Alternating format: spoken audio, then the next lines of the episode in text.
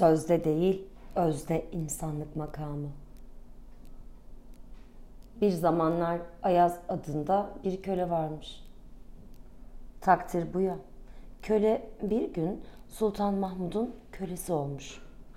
Sultan köleyi taşıdığı asil karakter sebebiyle çok sevmiş.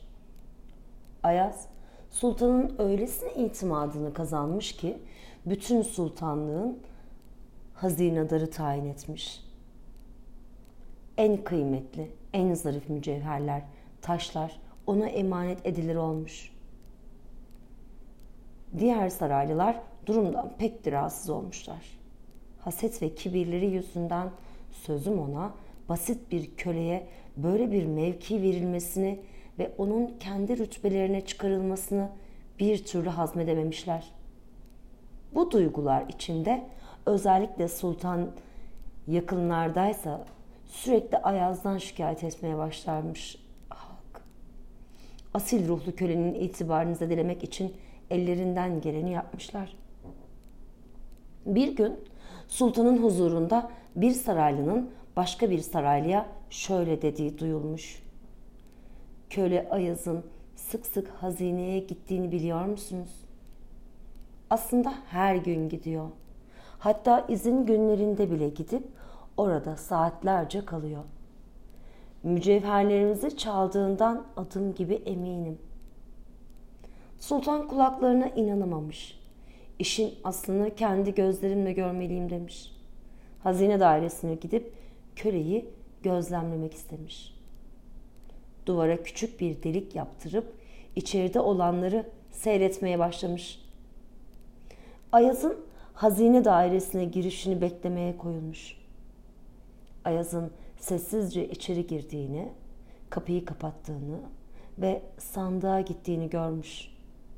Köle Ayaz sandığın önünde diz çökmüş, kapağı usulca kaldırmış ve içinden bir şey çıkarmış. Orada sakladığı küçük bir bohçaymış bu sakladığı şey. Bohçayı öpmüş, alnına koymuş ve sonra açmış. İçinden ne çıkmış dersiniz? Köleyken giydiği yırtık pırtık elbisesi. Köle Ayaz saray giysilerini çıkarmış, bu elbiseyi giymiş, sonra aynanın karşısına geçmiş. Kendi kendine daha önceleri bu elbiseyi giydiğin zamanlar kim olduğunu hatırlıyor musun diye sormuş. Hepsi, hepsi satılacak bir köleydi. Ve Allah Sultan'ın eliyle sana rahmetinden belki de hiç hak etmediğin nimetler lütfetti.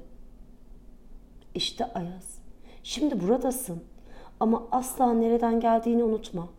Çünkü mal, mülk insanın hafızasını uçurur, unutuluşlara sürükler.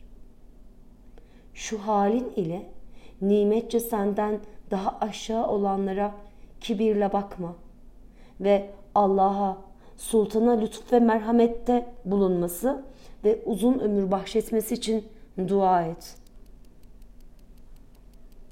Ve daima hatırla Ayaz. Hatırla. Demiş.